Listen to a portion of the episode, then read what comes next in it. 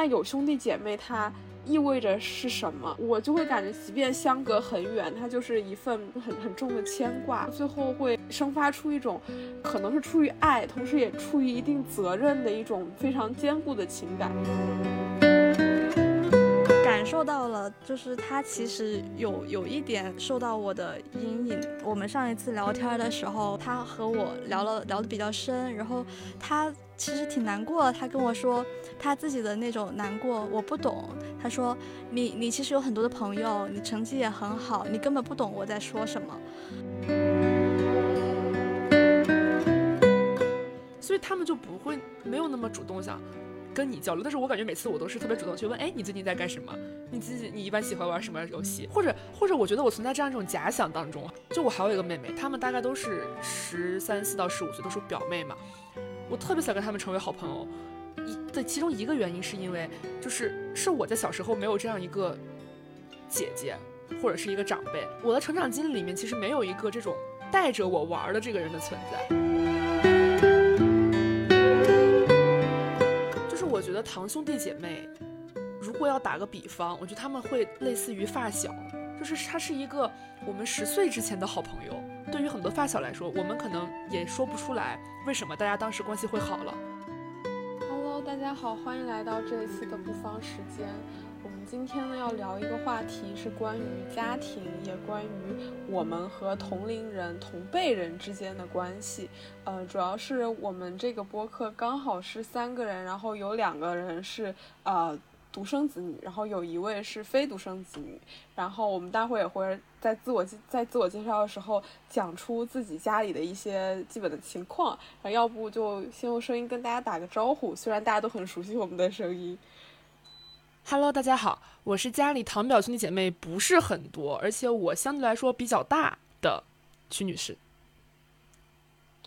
Hello，大家好，我是家里只有我一个独生子女，然后呢，在家里的众多呃堂表兄弟姐妹当中，几乎算是最小的小李。嗯，Hello，大家好，我是在堂表兄弟中最小，但是我有一个亲妹妹的非独生子女小陈。这是好长的定语啊！好长的定语。然后大家想必已经可以听出来，我们今天可能就是要聊一聊，呃，独生子女和非独生子女，以及独生子女和堂表兄弟姐妹之间这种关系，和呃，非独生子女与自己的 亲生的兄弟姐妹的关系，好绕口呀！节目开头绕口令，一场绕口令。对。就我们这一期要聊的话，我还觉得会像是开辟一个新领域的感觉，因为呃，在了解独生子女这个话题的时候，大家很多都会聊到关于养老呀，然后关于呃独生子的子女的一些性格问题，但是真的关于呃兄弟姐妹的关系、家庭的关系这样子的学术研究还还算比较少。我甚至感觉啊，难道我要我们是在聊一个学术问题，在开辟一个新的选题啊？如果有人口学方面的、有心理学方面的。同学在听的话，可以研究研究。那我我现在是一个非独生子女嘛，就和我妹妹相处的过程中，其实有很多的不一样的体验。但是也会觉得他说，哎，这是我我在我的同龄人里面，这是一个比较独特的经历，好像大家都没有兄弟姐妹，甚至大家会觉得说，因为我有一个妹妹，其实我和别人的相处很不相同，而且我好像是因为姐姐这个身份会更加的温柔一些，或者是更加注重别人的感受，这样有有这样一些声音跟我说。那我首先就比较好奇的是，那像小李和屈女士，你们会作为一个独生子女，会比较希望有兄弟姐妹？吗？就亲生的那种。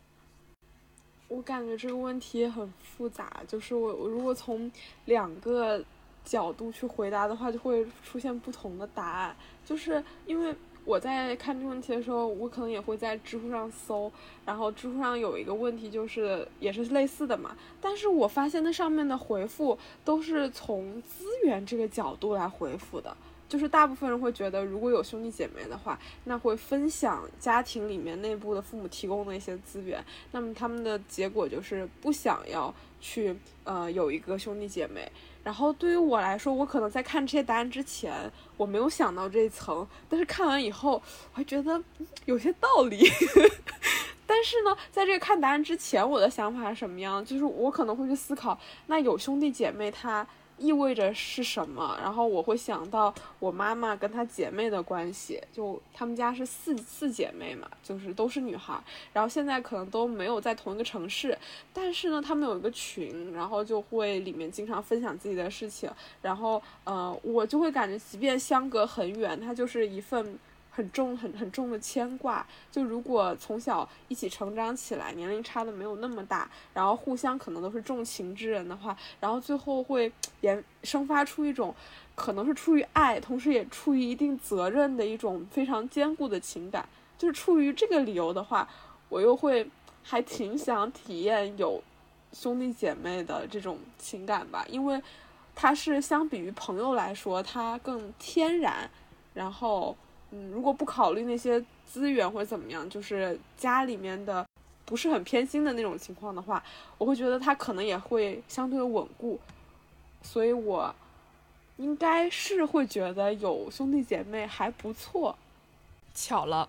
我在思考这个问题的时候也去知乎看了一下，然后我就看到了这样一段话，我觉得说的特别有道理。他说，呃，大部分想要兄弟姐妹的人，可不是只想要兄弟姐妹。他想要的是小时候能宠着他们，长大了能帮他们分担负担的兄弟姐妹。这个兄弟姐妹有一个很长的一个定语，就是这个是在就是刚跟小李刚刚说这个资源这个问题也是很相关，包括可能也是牵牵涉到了养老问题，也是独生子女一个大的话题。这个可能是大家会认为，就是兄弟姐亲生的兄弟姐妹，他在一个人的成长过程当中发挥作用最大的两个领域，一个是资源的分配，一个是养老负担的。承担，对我其实，在思考这个问题的时候，我也没有想这么多。但是我感觉我们现在站这个角度，嗯，回答其实会有一点点无法回答，因为其实我们已经体验了就是独生子女的二十年，二十加年。那么这个时候，你想要一个兄弟姐妹，有点像是你想过一种另一种人生的状况。就是我体验过这个了，所以我可能想体验一下那一个。就是你带这种很很强的这种像是人生在走副本一样的心态在做这个选择。但是我在想，如果是我还没有体验过，让我从头再来去进行这个体验，那其实就是要承担一定的风险的这种情况下，我感觉我可能，嗯，就是更愿意走我现在这个没有什么风险的道路。因为我对于有有兄弟姐妹是否会有一些风险，因为我觉得总不能用永远去用好朋友的模板对你的亲人进行嵌套。我也没有确定说能否无条件的去接纳一个跟你血缘相同，但是很可能跟你的性格志趣完全不一样的人。这对我来说都是有风险的。那我可能在这个方面是一个风险规避者，就是更愿意过自己现在的这种状态的生活。嗯，就屈女士刚刚提到，就是会希望，呃，就知乎那个答案里面说的是会希望有一个小时候宠着他，然后长大一起分担的那种情况。但是我去思考这个问题的时候，我就会想到很多那种非生活里的例子，而是我看到的一些。离我较远的一些例子，就比如说，就之前人物有一篇文章，就是写陆庆松和陆庆义的那一篇。那这个陆庆松他弟弟当时会被他接到北京来，然后他们一起在清华园里面，他把他弟弟引导了，从一个问题少年，然后变成了一个有内心有热爱、有追求的这样一个人。但就那个里面有一个有有一句话，就是说，呃，他说如果我不管他，他会成为一个问题儿童。不会去好好读书，不会在正常道路上长大。像这种时候，我更愿意照顾我弟。这种喜悦是最真实的，就是我会被这种情感打动。你说让我去成为陆庆松，还是成为陆庆义？我会觉得好像都可以。会不会是我太理想化了？就是没有，就是像真的像知乎里面提到那个，只是想要别人对我的宠爱，然后我也不去。我我不希望自己去付出那样的心态，好像也不是，就是单纯会觉得，如果有一份这样，呃，比较长久的，能够打动人的感情，是很好的事情。当然，我承认可能会有些天真，毕竟这个事情就是开盲盒。如果我们重新从头再来，真的有这样的几率的话，然后我也会想到，那其实跟生小孩也很像呀，就是你生小孩，你也可能生出一个。很完蛋的一个孩子，然后就这个问，就是开盲盒一样，难道这种就不是体验吗？就是当面对风险的时候，到底该怎么选择？其实我是一直比较相信，就是环境影响和就是后天影响这样子一个人生出一个完蛋的小孩，和你把他养成了一个完蛋的小孩是两种概念，但很有可能是你把他养成了一个完蛋的小孩。就是你刚刚提到的那个例子，其实他也是通过后期的陪伴和他的一些呃引导的方式，让他弟弟没有成为一个问题青年。我觉得就可能呃在你。和另一个人产生关联的时候，其实也需要审慎的去思考，你和他产生的关联会带给他什么样的影响。没有小孩天生就是完蛋的，但是你不能决定你的兄弟姐妹他是不是完蛋的，这个取决于你爸妈。对对对，我也很赞同这句话。所以就是，这个年龄的问题真的是很成问题。就你有一个兄弟姐妹，他和你的年龄差距是多少？如果你们是同时在成长的，那这个时候你的爸爸妈妈他们分给你们的关注和爱，这个真的会很成为一个问题，甚至是很多孩子长大之后的一个阴影。就之前会看到一些故事说，呃，如果父母不会处理亲子关系。姐姐认为就是妈妈重男轻女，然后弟弟可能认为妈妈重女轻男。就虽然他呃在家长心里面他已经尽可能的去做平衡了，但在孩子心里他所看到的只有他当时心里面认为的那一部分，这其实是挺难相处的，嗯。但是可能对于我来说，我面临的又是另一个问题，因为我和我妹妹的年龄差还挺大的。然后她出生的时候，我已经在上小学了，那时候稍微懂点事儿。然后，嗯，然后是高中的那几年，我在外地读书，其实和我妹妹就逐渐的呃产生了距离。嗯，我更感觉我们俩的关系是因为呃小时候的那一段陪伴性的成长和后来的那个疏离，我们。关系特别亲，就是无条件的觉得我们是世界上最亲的人。但有时候我们关系又特别远，因为我对他的生活，对他的各种各样的生活的呃细节，他的关系人呃和他的朋友的关系是不那么了解的。就我没有在他的后半段陪着他成长，反而就是，呃，我在和他相处的过程中，我自己在不断的成长，然后去反思我和他的相处。我们当天说要聊这个问题的时候，我就想起了他最开始出生的时候的样子。我觉得现在的表情像个妈妈，但是确实是这样，就是那种幸福感。就是他还在我妈妈肚子里的时候，我那会儿还不知道我妈妈怀孩子，我那会儿小学，嗯，几年级来着，反正就还不太明白。然后我妈妈那天带了一条。鹅黄色的长裙回来，我觉得很漂亮。难道是买给我的吗？啊，不是，就她为自己备孕买的一条裙子，特别舒服。然后再过了几个月之后，我我外婆就直接告诉我说：“啊，你有一个妹妹了。”然后就已经把她抱回家了。然后我这这 很很惊愕。其实那时候。呃，我我看到我妈妈，她就是经常呕吐呀，洗澡也不方便，然后有一段时间也是我外婆在陪着，然后她还经常去医院什么的，但我可能就是模模糊糊的意识到了吧，然后就是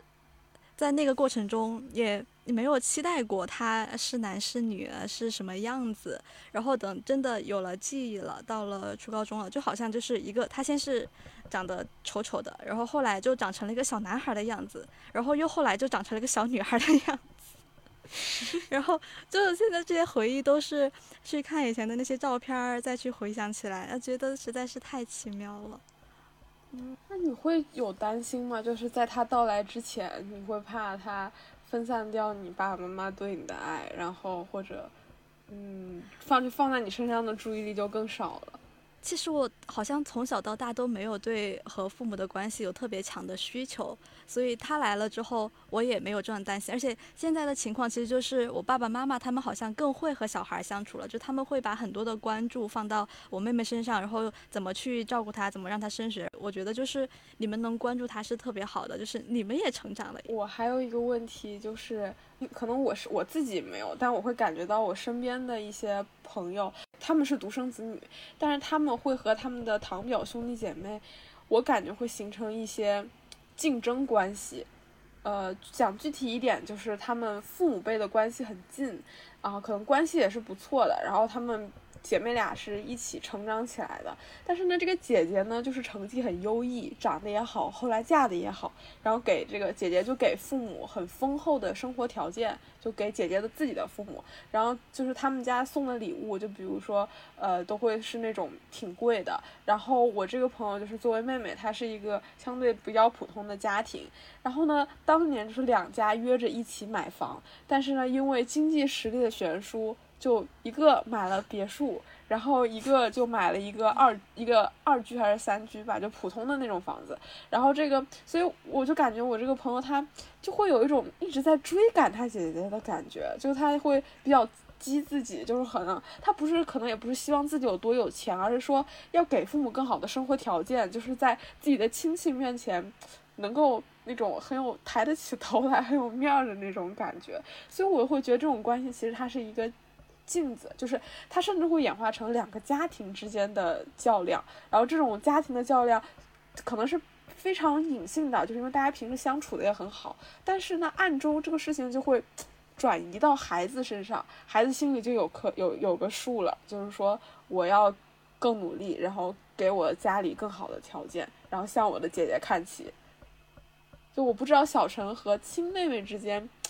会不会有，肯定没有家庭之间，但是会不会存在一种所谓的竞争关系呢？这怎么说呢？就是在我这里肯定是没有，就是有了他之后，会让我觉得特别的放心，然后甚至是因为考虑到以后，一个是我自己在呃未来的过程中一直有个可以信赖的人，然后甚至是在我父母养呃就是他们老去的时候，其实是有心里面是有两个人都在。关心着他们的，但是，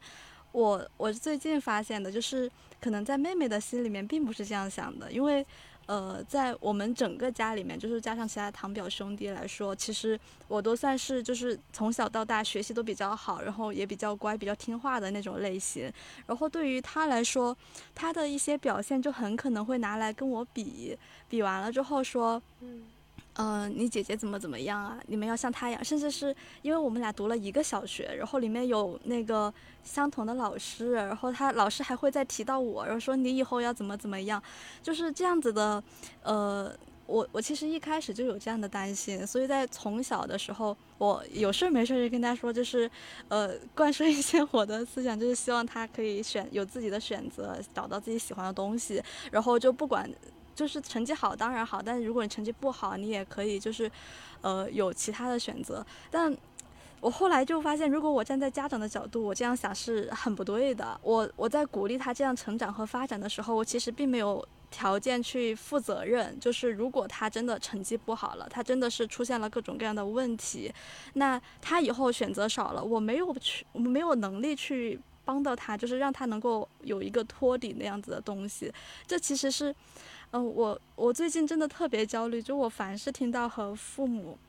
亲子关系和育儿相关的，我都在反思我之前和他的相处模式。就可能在很小的时候，说他写一些作业，我会帮他看看。我当时就是那种会有点嘲笑他，或者是调侃的说啊，你怎么这个都不会？我现在就想回去，就是你闭嘴，你怎么可以这样说话？我真的就是感受到了，就是他其实有有一点受到我的阴影的那种感觉，因为我们上一次聊天的时候，他他和我聊了聊的比较深，然后他其实挺难过，他跟我说他自己的那种难过我不懂，他说你你其实有很多的朋友，你成绩也很好，你根本不懂我在说什么。啊，我我我那时候真的很。没有办法去回答他，甚至是我我我想起来好像也是这样子，我就嗯，就是刚刚小陈讲他跟他妹妹的相处，也让我想起了我跟我表妹的相处，就是我发现确实是有很多相似的地方，但又有很多不一样的地方。就是我我刚刚听小陈说，我突然意识到，我好像对我表妹来说，我其实是没有这种很强的责任感的，就我不会有一种嗯，我似乎要对他的某一些。事情负一定的责任，而我是只是有一种，我会尽可能的去帮你，在你需要我的情况下。我有一个表妹吧，我们两个人是差十岁，其实我们两个从小玩的都还是挺近的，就是因为我小姨其实是怀孕的时候就在我家住了很久，我跟我小姨从小关系是比较好的，我每年都会去她家住比较长的时间，所以她每年暑假我其实都去我表妹家看过她，就是从她小时候就是需要被照顾，在趴在床上，我会给她就是晃一个铃儿把她晃睡着，这样我就可以出去玩这种情况，以及以及她上幼儿园的时候去接她放学呀怎么着，就是暑假的时候，就就其实我们相处是比较多的，然后她后来呢也上了我。的那个小学，以及我的那个初中，然后他今年是刚刚中考，就是我是能感觉到刚刚小陈说的这个很接近、很类似的事情，因为我也是属于可能从小小学可能一般吧，但是初中往后可能是属于成绩比较好的一种状态，而且我表妹在我的小学和初中其实跟我的老师都是一样的，就是是一套老师班子在教。他进入青春期之后吧，就是十一二岁之后，我觉得我们的交流就骤减，因为我有点不知道该怎么和他交流这种感觉，因为大家聊天总难免会聊到学习，聊到一些这些问题，但是我但是我其实很难去参与这个话题。有时候家长们会说，哎，你跟他讲讲你的学习经验，你跟他讲讲你是怎么学的，你你是怎么操作的，你这些课怎么弄，我就觉得我好像。不能这么做，因为我觉得这么做好像是把我们俩的关系在越拉越远。他会觉得好，平常就有一个你在旁边，像一个就是就已我已经生活在阴影里面了，然后现在你还要也来加入家长的经营阵营，对我进行说教。就就我我我我我设身处地想了一下，我觉得他们肯定是不爽的，因为是我，我肯定会不爽，所以我会尽可能的避免这样的事情。然后是近半年吧，因为我这个表妹她要中考了。然后他有一段时间，他的历史成绩是确实不太好，就是属于很拉分的一个项目。然后我又是学历史的本科，所以我小姨就说：“哎，那要不要我去跟他讲一讲？就是看一下他的卷子到底是问题出在哪里？就是他说他讲，我表妹可能不听，会觉得你也不是专业的，你也没老师说的靠谱。就是让我去看看他到底有什么样的情况，就是我能帮到什么。”然后我就去帮他看了一次，也给了他一些建议，以及一些就是我觉得可能这这个阶段复习可以采取的方式，以这些题的一些理解吧，这样的就不是知识性的，比较像这种操作性的。然后再下一次考试成绩下来了，其实我想说，能就是如果可以的话，我可以看着他所有的卷子，因为可能有一些小问题，就比如说他的扣分点可能是就是那种技术性的扣分，就不是知识性的扣分，但是其实。我能感觉到他是不愿意的，然后就一直在推脱，就是一直在往后推推推，然后推到我要去深圳上学了，后来就也没有弄。然后我小姨就说算了，他可能不太不太愿意，就算了，你也不用操心了。你中要中考了，就是我会觉得我能帮一把，我我是愿意去帮一把的。但是我又反感觉好像这个事情在他那就会变得很敏感，我我其实也能感觉到他其实也有点敏感，所以。我有时候会觉得，我们两个的距离其实因为很多这样的事情，就有点越拉越远，越拉越远。感觉你们俩这个处境还挺类似的，就是你没有办法真的设身处地的去带入他的烦恼，然后以至于或者是你想去帮他的时候，可能会是因为自尊心或者什么的，然后他也会拒绝你的帮助。那这个时候，我又会想，那在之前，比如说你小姨就会说，嗯，那你是学这个的，你就帮他看看，然后可能意思就是他家长可能心里想的就是说，要让呃你们是表表亲嘛，就以后都是独生子女，那可能要互相帮助，然后要建立好的关系，那你们就要多处处，但是他们又没有往一个很呃朋友的、很亲密的去引导。而是好看起来就很像是老师和学生，然后甚至是我觉得差十岁或者呃六七八岁都会不会像是隔代一样那种感觉？就有时候你真的搞不清楚，就你真的搞不清楚比你小六七八岁的人到底在想什么。对，这个也是我觉得一个就是另一个问题哈，我不知道小陈有没有同感，就是我是确实觉得我们是两代人。他们差不多是一零年左右出生的这一批人，就是几一零零五到一零年，现在可能是个十四五岁的年纪。我觉得我对他们生活其实很好奇的，我特别好奇他们是什么样的生活，他们青春期在想啥，他们对于世界怎么看，就他们在经历什么样的一个人生阶段。但是同时，我又感觉到他们好像对我的生活完全不好奇，就他们对我没有任何好奇，他们完全不好奇一个二十四岁的人的生活是什么样子，他在想什么，就是这个好奇心是不平衡的，所以他们就不会没有那么主动想跟你交流。但是我感觉每次我都是特别主动去问，哎，你最近在干什么？你自己你一般喜欢玩什么游戏？看什么 APP？或者或者我觉得我存在这样一种假想当中哈，我不知道你们有没有跟我类似的假想，就是我想跟就我还有一个妹妹，她们大概都是十三四到十五岁，都是表妹嘛。我特别想跟他们成为好朋友，一的其中一个原因是因为，就是是我在小时候没有这样一个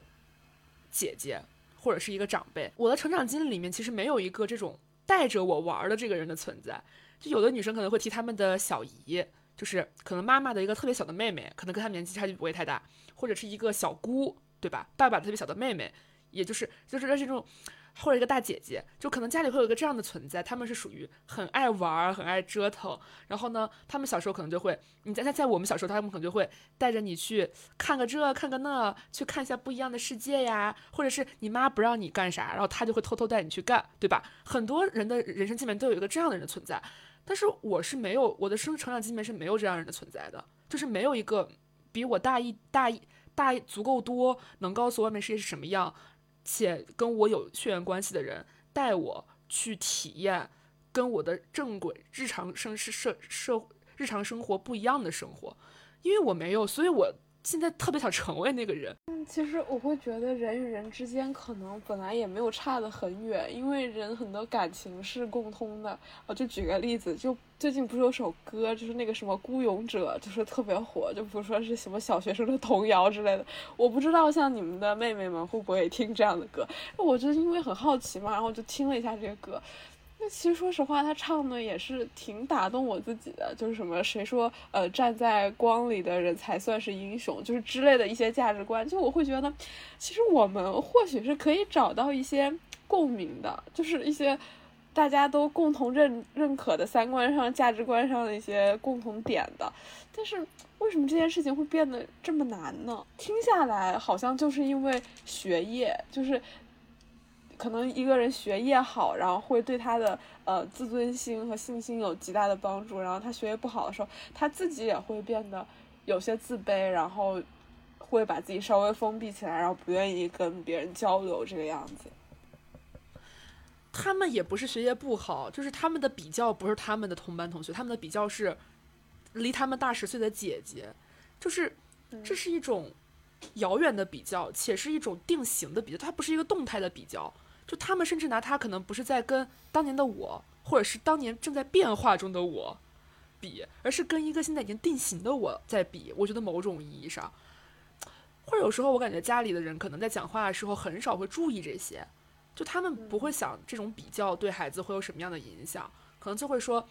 你跟你姐学，你姐这榜样在前面怎么怎么样。然后哦，我爸妈有时候会说，哎呀，不要给孩子太大压力，就是不要怎么怎么样。然后呢，就是。然后场面就非常的尴尬，尤其孩子会比较敏感的话就很不好。但是我也会觉得，就是呃，姐妹之间的关系和兄弟或者兄妹也不太一样。就是呃，因为我我不可能说兄弟嘛，因为我也不知道到底是什么样。但是我有几个哥哥，就是我有四个哥哥，然后其中有两个是。呃，跟我年龄差的不是特别多，呃，但是呢，也是一样，就是我从小的时候，就是我是那个家里人看来相对会在学业上，然后在学校表现上会干比较优秀的一个人，但是呢，然后然后我的我我三姨，然后他们也会说，哎呀，以后我们就靠妹妹了，就是可能有点赌气的说这种话嘛，然后，但我会觉得，我我两个哥哥在他们心里这些话。雁过无痕，就是他们也不会很在意，然后，然后我会觉得是不是性别上就会有这种差异呢？就是可能女孩会更在意这种，会更敏感。哦，我我只是说提出一个假设，然后还有另一个原因吧，就是我会觉得是我两个哥哥他们各自有各自的优点，而且在我看来比我要优异的很多。然后我有我我其中一个哥哥长得很帅。就是那种上初中就会有他们班女生给他那个胃洞里面放早餐的那种学校里面这种人，你知道吗？所以啊，这种长得一般也可以吧？就是长得很帅，然后就可能建立了起在某些方面的一些自信心。然后呢，嗯，对，然后另一个哥哥就是很聪明，就是他打游戏打的特别好。我觉得打游戏打得好，就是尤其是打的是原来那种网游什么的，他不是那种简单什么连连看这种。那他其实，在某种程度上说明他智力还挺强的，就是他会觉得我学习不好是因为我不好好学呀，但我就是一个很聪明的人，所以他自己也是非常自信的。所以从这种体验上就看出，我会觉得会不会是小陈的妹妹或者是徐女士的妹妹，他们没有找到那个让自己觉得很支棱的点。或者我在想，这会不会是一种性别的天然差异呢？就是，这是一种性别自信。如果你是一个弟弟，会不会情况就不太一样？哎，我也我也不太清楚，可能也存在。然后就尤其是在班里，就是我会记得有时候有一些那种很淘气的，但是。呃，那种小孩儿，那种小男生，然后老师或者有有些家长就会给他们一种感觉，就是男孩子淘一点是好的，然后呃，那淘一点说明这小孩聪明呀，以后可能会来事儿，然后就在人际交往上不成问题。但是对于女生来说，如果你是一个那种很古灵精怪的，然后有一种可能就是他们会觉得太大大咧咧了不好，然后就会觉得不够乖巧什么的。对，疯疯癫癫的。然后，如果他真的信了这个话的话，他可能就会压制自己，然后就会 想说：“哎呀，我要不要去把学习搞好，然后变成我爸妈喜欢的样子？”就是他可能心里也会有这样纠结。如果真的是一个 ego 很强的一个小孩的话，我倒觉得反而在这种环境里面会，嗯，更快乐一些。我也想到了，我我也有一个哥哥，就是我的表哥，他跟我他比我大两岁，应该是我唯一的一个。就是比我年长的堂表兄弟姐妹，我哥哥其实就是初中以前也是属于比较淘的那种状态，但是他是非常非常聪明的，所以他在高中就是一旦意识到要学之后，他就会学得很快，就是属于整个突飞猛进那种状态。然后最后其实也去了比较好的学校，然后比较好的研究生，就是他在他的人生这个轨迹上，我觉得是非常陡峭的一个成长，也是把自己的才智发挥到了他需要的地方。但是我哥跟我就是在他就是我们两个如果同为对比的话，那可能我的就是初中的起点就要高一点，然后高中去的学校要更好一点，然后大学就是可能就是我们都是在成长，但是可能我这个成长的如果只是以学业的这个等级来计算的话，可能我成长的这个基础线比他要稍高一点，所以我感觉就虽然他比我大，但是我感觉我哥在内心我不知道哈。就是他到底对我是什么样的情感？但是我是印象里有一次特别深刻，呃，我大一、大二的时候，他大三、大四的时候，他来北京参加一个什么比赛，就是那种，他是作为一个项目的类似于负责人吧，然后就在学校找我，然后我们去学校对面吃火锅，然后呢，他就跟我聊，就是他这个比赛的情况呀，我们都聊各种近况呀，然后他就冷不丁的类似于说了一句：“你哥是不是也挺厉害的？”就是。这句话倒是让我感受到，可能他也是希望得到我的认可的，或者是我的这种仰视的。就他也是希望有那么一个时刻，但是，但是，但是这也不是因为我很少会对他这样。我觉得我好像对大多数人都很少会这样，这是我的个人性格问题。但可能在他里面就会觉得，就是哥哥和妹妹的相处关系里面，他是希望他被认可，或者在有就是他我提到他是非常骄傲、非常自豪的。当然了，我现在提到他也也是非常骄傲和自豪的，但是我可能从来不会去展示这些，所以在他内心可能得到，或者是我认可他，对他来讲，嗯，我不知道是是是一个很非常大的，可能是一个鼓励吧，在在他的这个道路之上。我们聊的这些关系嘛，其实都是在年龄上有一定差距的。然后我会想到我跟我哥的关系，就是我们是年龄很近。然后对于我来说，他是一，他们都他们是我很好的小时候的玩伴。大家小暑假的时候就会一起在姥姥家，嗯，写作业，然后玩儿。然后就因为爸爸妈妈都上班，就有种寄养在姥姥家的那种感觉。就是这个经历就会让我觉得。虽然我没有兄弟姐妹，但我觉得这种陪伴还挺挺难忘记的吧。然后虽然我现在已经离开家乡，然后跟他们在物理距离上远了，可能交流也少了，但是我心里就会有一个稍微有一点担忧，就是我会很怕跟我的原来亲近的呃堂表兄弟姐堂表兄弟姐妹们越走越远。就是不知道你们会有这样的担心吗？就是会觉得如果渐行渐远的话，因为我觉得这个事情还挺不可控的，而且有一定几率发生。然后你们会去担心这样的事情吗？其实就是我刚刚说的那些经历，会让我在想说，呃，有没有独生，似乎和你成长过程中是否是否是孤单，并不是相关的。就哦，并不是说你独生就呃孤单，不独生就不孤单。但在这种嗯相处的过程中，其实我小时候也是和我的嗯堂兄和表兄都有，我有嗯三个。堂哥，然后一个表哥，就和他们一块儿长大的。然后，嗯，和堂哥那边就他们大我很多，所以他们都特别照顾我。有三个哥哥在照顾我，那种感觉是非常美好的。然后，嗯，在表哥和我的年纪差距就比较小，然后就我和他就经常打架，而且他还就是因为他力气大，他就老欺负我，抢我玩具什么，就是好像两种关系都有体会到。但，嗯。到现在我这样的年纪的时候，其实我和我的堂兄弟就是没有弟，就是我和我的堂哥们关系其实都特别疏远，就是其实日常都不知道对方到底在干嘛，然后。呃，也很少有对话，反而是和那个从小打架的表哥还联系比较多，甚至是对方的一些人生重要的时刻就都比较清楚，都会互相去跟进。这可能是和父母的关系有关了，因为，呃，我表兄那边就是姐姐嘛，就是我妈妈的姐姐，他们俩的关系特别好，然后也经常有往来。然后堂兄那边就是。这个是什么？妈妈的妯娌，好像好像是妯娌吧，就是嗯，就是兄弟的媳妇的那个姐妹之间，嗯，就他们因为关系不太好，甚至是到了我在嗯比较大的时候，他们把关系闹僵了，所以直接整个家里都没有什么往来了。在这种情况下，就有一个颠倒，就小时候和我玩的比较好的那一那些人，然后长大了之后，其实都。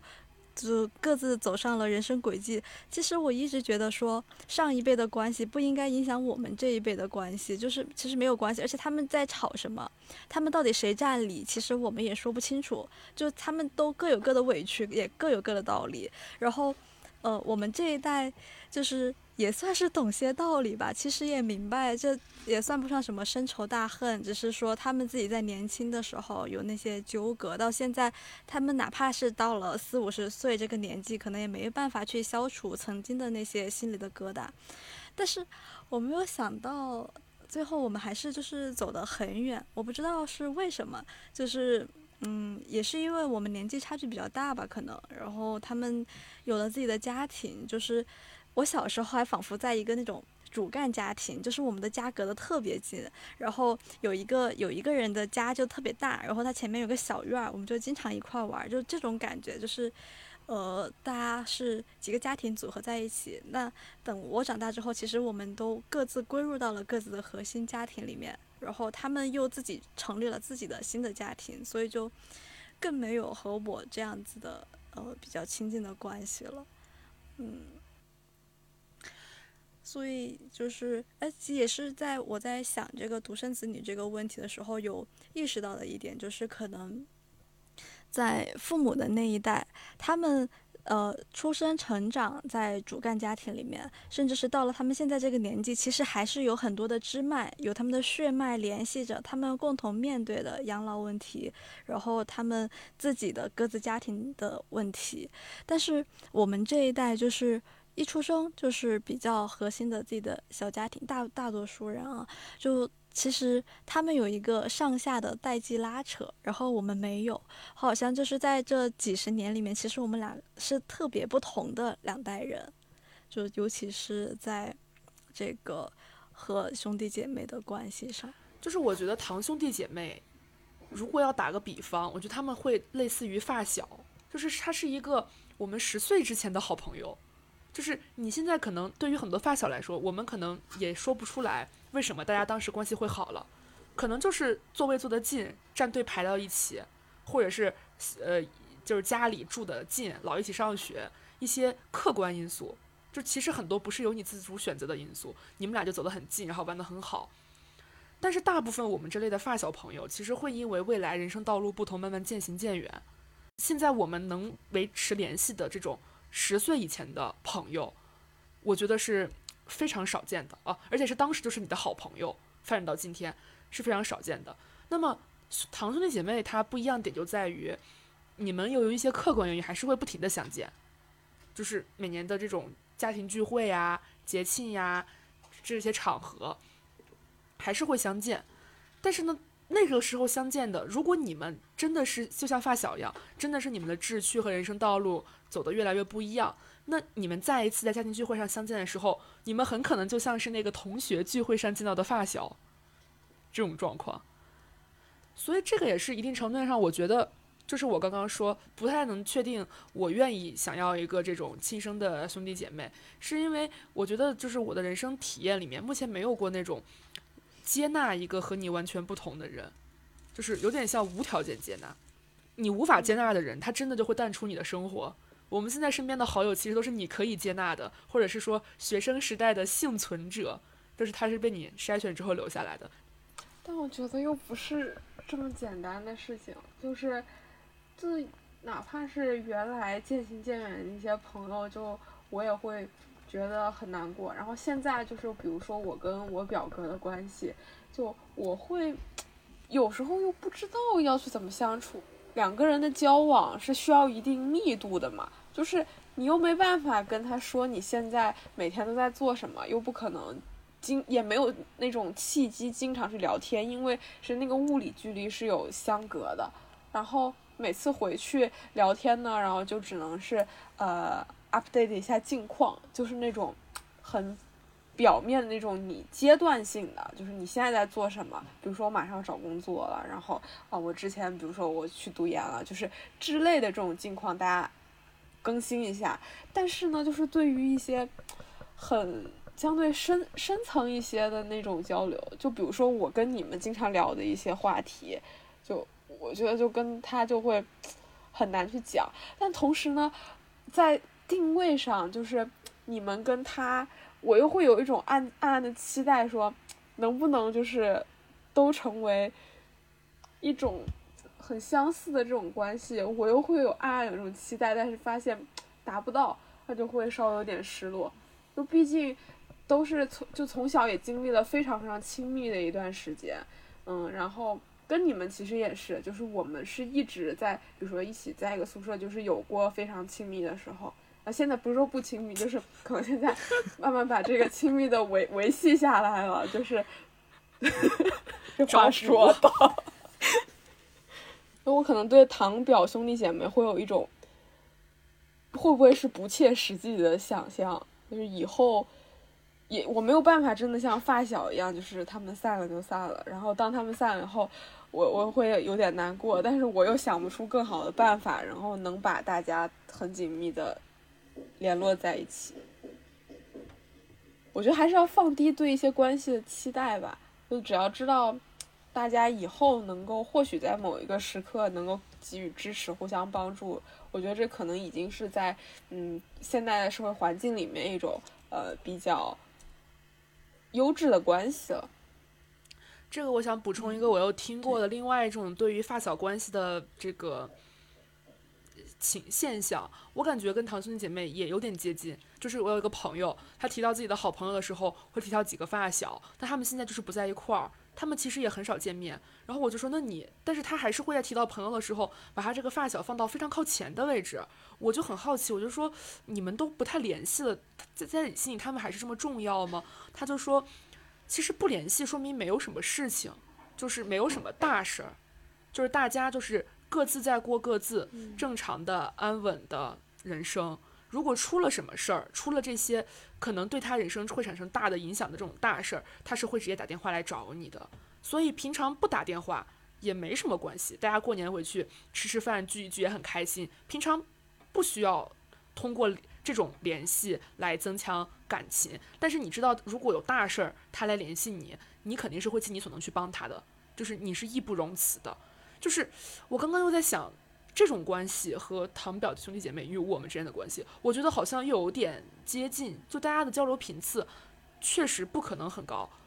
因为大家就是更太缺乏这个这样的土壤了。但是的确，在他们需要帮助的时候，我觉得我是会义不容辞的去帮他们。我又想到一层，就是我愿意去义不容辞去帮助的一个原因，就是我觉得我对我三姨或者对我。姑姑或者就对我各种姨的这种感情，其实是胜于我跟我哥的感情。有时候，对这个我也认同。就他其实有一个感情的延续，就是你你你你帮的是这家人这种感觉。对，可这个时候又回到了那种很血脉的一些东西，就是有，但同同时也是因为我的各种姨、我的姑姑什么对我很好，所以我才会我才会还之以这样的感情。嗯，然后但这种在发小这个。概念里面，它其实又不成立，我觉得是。我们聊了很多我们跟堂兄弟姐妹，然后再回到小陈这这个非独生子女的角度，我就想问，嗯，小陈会羡慕独生子女吗？就你就可能没有，就是你妹妹的那些烦恼，就是你要去，就是有点像你爸妈一样去带着她的那种烦恼，你这些面临的一些困惑，你都不存在了。不会，真的不会，就斩钉截铁不会。我只有两个字，不会。就，我我我真的很开心可以拥有它，就是有一种幸福感。而且，就是我们前面说到的所有，比如说我可以带着他去玩什么什么。其实，在很多时候，他甚至是可以给我做一个情感，其实就挺好玩的。就我发现，呃，我虽然就是。呃，比较乖，比较听话，比较被大人认可。但是呢，我和他的性格很相反，就是，呃，我可能是很慢的，相对于来说内向一点。然后他是一个很爽快，然后做事情也比较着急这样子的性格。而且他在很多事情上，我发现他从小就有这样的特质，但是他很会讲道理，就好像他比我还活得通透许多。所以真的是。我自己遇到情感问题的时候，他经常教育我，我觉得这种 关系还挺美妙的。对，然后，嗯，就我很难想象出来，就是有一天，这一切都倒回去，如果我的生命中没有出现他，是个什么样子？就最最那个呃，从利益的角度上来说，都是这样子，就是。呃，在上一代的思想里面，可能就是多几个孩子，那以后就多一份养老保险的那种感觉。那我现在是觉得说，呃，有他就是和我一块去分担风险，然后有他其实也同样都是我们在把快乐加倍，就是我和他的相处，我和他可以有的那种强烈的连接和互相支撑。我我。我不能想象没有他。我我我想到了一个问题哈，但是跟小陈这个事情没什么关系，就是关于可能非独子女会独生子女的，如果会羡慕的一些可能性。我想到了一个是说，因为一些家里面其实年长的哥哥姐姐是会给年轻的弟弟妹妹支付学费或者生活费的这个情况。对，我不知道这个情况你们怎么看待这样的一个现象？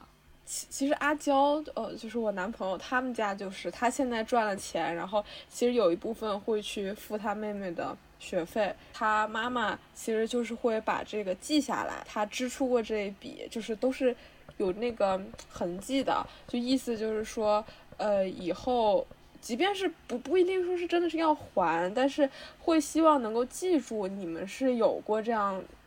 支援，就是帮助的。那以后。可能在不知道什么时候，因为一家人嘛，那以后总是会出现更多的纽带、更多连接的事情的。所以作为我来说，我还挺认可这种方式的。就是如果我自己经济是充裕的，当然是前提是我能够满足自己经济条件、经济的需求的时候，那我觉得我去帮助他，但是也建立在他会，你知道吗？就是有的人他是不会记你的恩情，或者也不会去记得去回报。就我是希望有那种很对等的这样的一个关系吧，就是能够有有付出有回报这样的关系。记得还是同等的回报？它可能不是以金钱的形式，但可能是金钱转化成了一些其他的等价的一些实质性的东西，而不仅仅只是记得。你这个回报是具体指的是这种哪一种呢？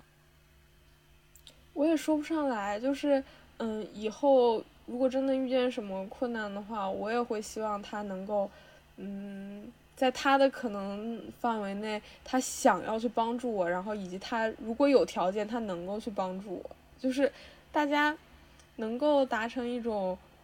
就很君子的状态，就是我也具体说不出来到底是要什么样的回报。对你刚刚说这个，我有想到，就是比如说阿娇的妹妹。她会清晰的意识到，她的有些很多学费是她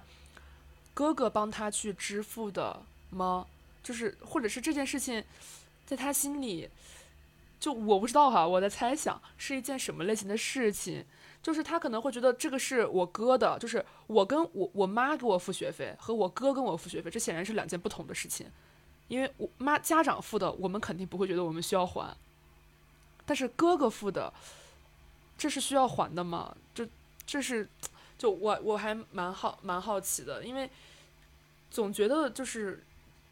父母对我们的一些付出，他好像是至少在就是很长一段时间里面，应该是不我们会认为是不求回报的，或者不需要回报的。但是兄弟姐妹，我就不太清楚了。其实我们今天谈的时候，好像摒去了一些，呃。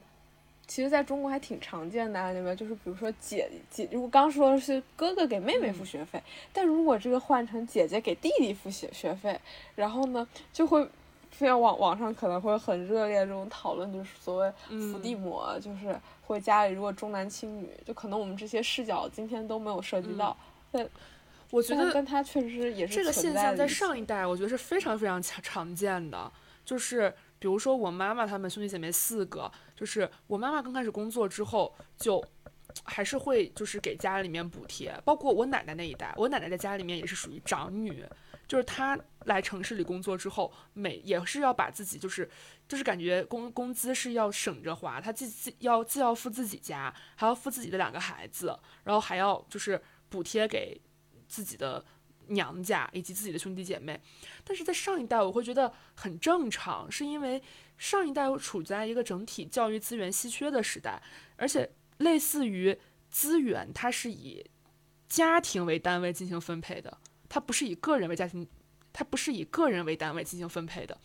比如说家里如果有多个子女，那么怎么上学，谁能上学，或者是他们未来刚一进入社会的收入是多少，这个问题都跟。父母的，就是这个孩子上投入多少资源密切相关，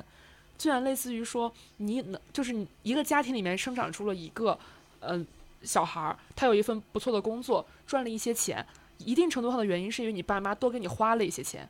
或者因为你是一个年长的孩子，所以钱先花在了你身上。那这个时候，当你工作了，你付一些钱给你的弟弟妹妹，其实我觉得是件很顺其自然的事情。因为资源是在家庭的范围里进行调配，形成平衡，而不是在个人。但是我们这一代，我又感觉不太一样，就是它不存在这样一个非常稀缺以及以家庭为单位的这个问题。我不知道小陈，如果就是就是唯一有这个亲生兄弟姐妹的人哈，就是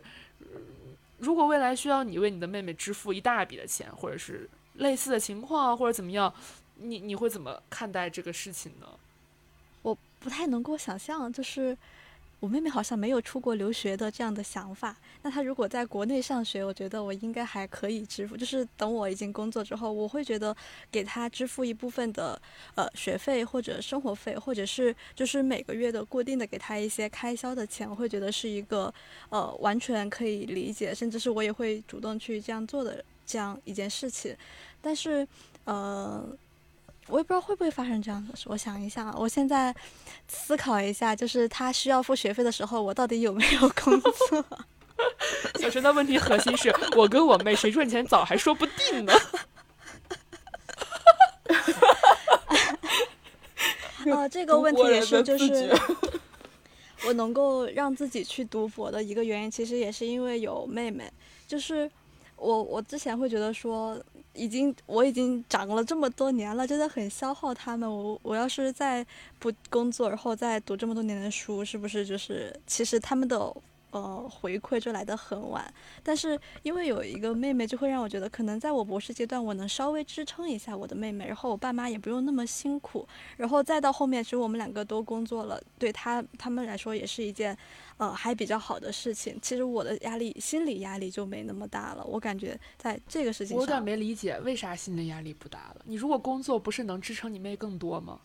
就他其实并不需要我这样一份额外的支撑啊，就是他如果在国内正常上学，那这个跟你读不读博有啥关系？就是呃，有了两个孩子之后，我哪怕选择了一条不那么好的，没有那么就是正常的回馈的那个道路，我也不那么担心。这是风险风险的分散，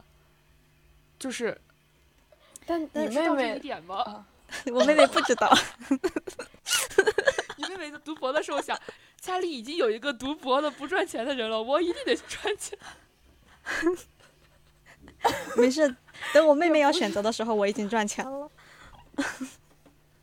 不是，我觉得如果我是你妹妹，我我或许会想，嗯，既然我姐姐学习已经这么优秀了，那我就算差一点，应该也没事吧。然后你又想的是，既然我我有一个妹妹，那我不赚钱也没事。然后最后大家一起。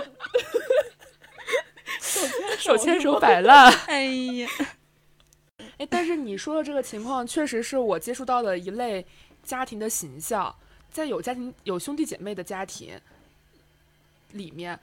我我现在感觉到的是，往往年长的这个他会觉得自己更自由了，就是他会觉得离家庭远一点也可以，就是去更远的地方上学，或者比如说短暂的考虑这种在国外生活、移民，或者是。嗯，就是选一些安全系数没有那么高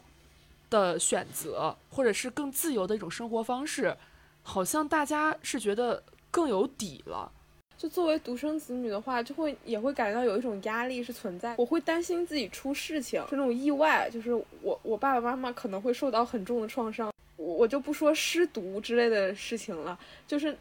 哪怕不是这么严重，但是嗯。如果我过得很糟，我爸妈应该也会很难过。当然，如果我有个兄弟姐妹，我过得很糟，他们应该也会挺难过的。但是，但是起码心里，如果假设我兄弟姐妹很优秀，他们心里还有一个可以骄傲的支点，那可能会会更好受一点。我在看他们对于独生子女的研究，因为其实独生子女这个现象，虽然我们是一个政策性的，但是，嗯，因为这个就是独生子女的现象，大概在二十世纪初的时候，在欧洲那边就已经出现了，然后二十世纪上半叶的时候，可能从美国到一些亚亚洲的国家都已经出现了。他们，嗯，可能更多的是因为这个工业的发展和社会经济情况的发展出现了，然后他们在讨论，呃，独生子女的性格，或者是，呃，他们。对整个社会的影响的时候，好像那些因素都随着这个时代的变迁都已经不那么显著了，或者是随着孩子的成长，就是那些小时候说什么可能孤僻啊，然后过于骄傲啊，就这些特征都随着成长消失了。但是有一个影响就是，他独生子女是作为这个家庭的唯一的希望，这样一个现象，它是一直都在的，是呃在这。一百多年里面到现在，他这个影响是没有办法被这个嗯时代或者是孩子的成长给消磨掉的。就是你这个家庭从这孩子一出生，他就会被这个家庭当做是他们非常重要的一个关注点。然后，呃，等这个孩子成长的不论不论是多大，就是他整个父母这个家庭他的维系都在这个孩子的身上。然后。父母老了，他们也需要去支撑父母，就感觉他是一个一，就是这个唯一性就很不一样。就有一个学者，就是美国的冯文，他就写过一本书，就是《唯一的希望在呃中国独生子女政策下成年》。他其实就是讲的，你刚提到《唯一的希望》，我就刚好想起来这本书。那他其实讲的也是，呃，中国的家长呃会把更多的经济，然后以及文化资本就倾注在自己的唯一的小孩上面，然后以期望他们能够通过呃教育去从一个嗯第第三世界走入一个第一世界的。这样一个发展方向吧，就是会，而且这本书我看完以后感觉就是它是有一种鸡娃的前奏，就是很在很多这本书挺就是好好多年前了吧，但是呢，它里面讲的那些问题，就是在独生子女面对的一些呃压力上的话，我会觉得还挺和现在我们去谈论的这种鸡娃的现象，呃，能够暗暗的扣合在一起，所以。说独生子女自私也好，或者是他们就不是他们，就是我们，我们享受了更多 优质的资源也好，那实际上某种程度上也承担了一定的压力，已经是一些时代的遗产了。嗯哼。然后我其实现在在担忧的一个问题就是，等我父母去世，然后假如我的朋友都有了家庭，然后我。肉眼可见，就是我的堂兄，就是我的堂兄表兄，应该他们都会有结婚的打算，然后应该也会有生孩子的打算。那我没有家庭，那我在这个世界上，我要跟谁去连接呢？我也不是说我一定没有家庭，但是会有这种隐隐的担忧，然后我也很怕我以后去感觉到孤独，然后我就会想到我我妈跟她妹妹之间的关系，就让我觉得。他们俩到现现在就是这个世界上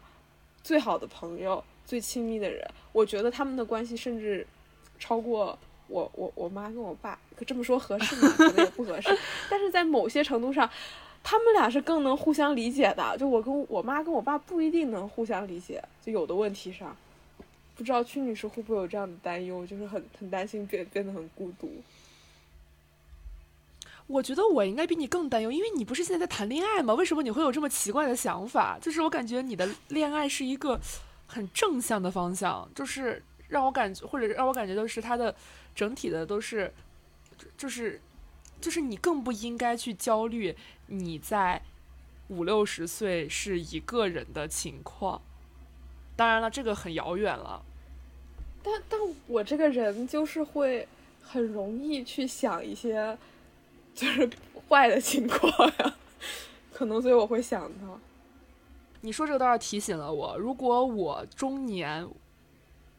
到中老年都未婚的话，那我可能要尝试，就是比较多的去堂兄弟姐妹家过年，或者是过节庆日，先跟大家培养起来关系。这个到我到时候孤独的时候，我再去就顺其自然。他家可能书房已经是我的卧室，这是一个非常好的计划。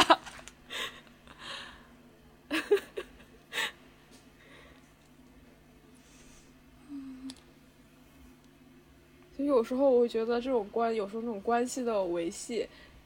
对于我来说，我还有点挺自私的。就是我可能希望能够跟他们连接，也是希望在很多很多年之后，嗯，对自己有一些好处。当然，这可能肯定是共赢的。就是我，我觉得我应该也会让他感受到相同的一种情感。我猜测。但有可能人家嫌弃我呢，我也不。你放心，如果你五六十岁的时候没有地方过年，你可以来我家。哦，真的吗？对，我那万一到时候你已经有了家庭，这个没关系。其实我吃了这口口水汤，就是我这其实是我想到的对这个问题的另一种解法，就是我们应该习惯让很多个专属于小家庭的时刻扩大化。因为注定就是在独生子女这一代，小家庭存在的时间不会那么久远。它是一个，就是它这种模板性的印象不会那么那么长久。尤其是就是伴随着我们的不婚，或者是我们嗯，就是建立家庭的这个欲望的消退，以及朋友可能在我们生活中比例的增加。或者他们角色的这个丰富性，我其实感觉是因为我们传统观念里面这些时刻就是太需要和家庭在一起了，他被绑得太死了。其实你在一个这样的时刻，如果他逐渐这个概念，它可以它可以泛化到是跟你重要的人的时刻，这些人到底是家庭，是家人，是直系家人，还是表亲，还是很好的朋友，还是伴侣，还是子女？他也许这个是概念是都可以容纳进去的。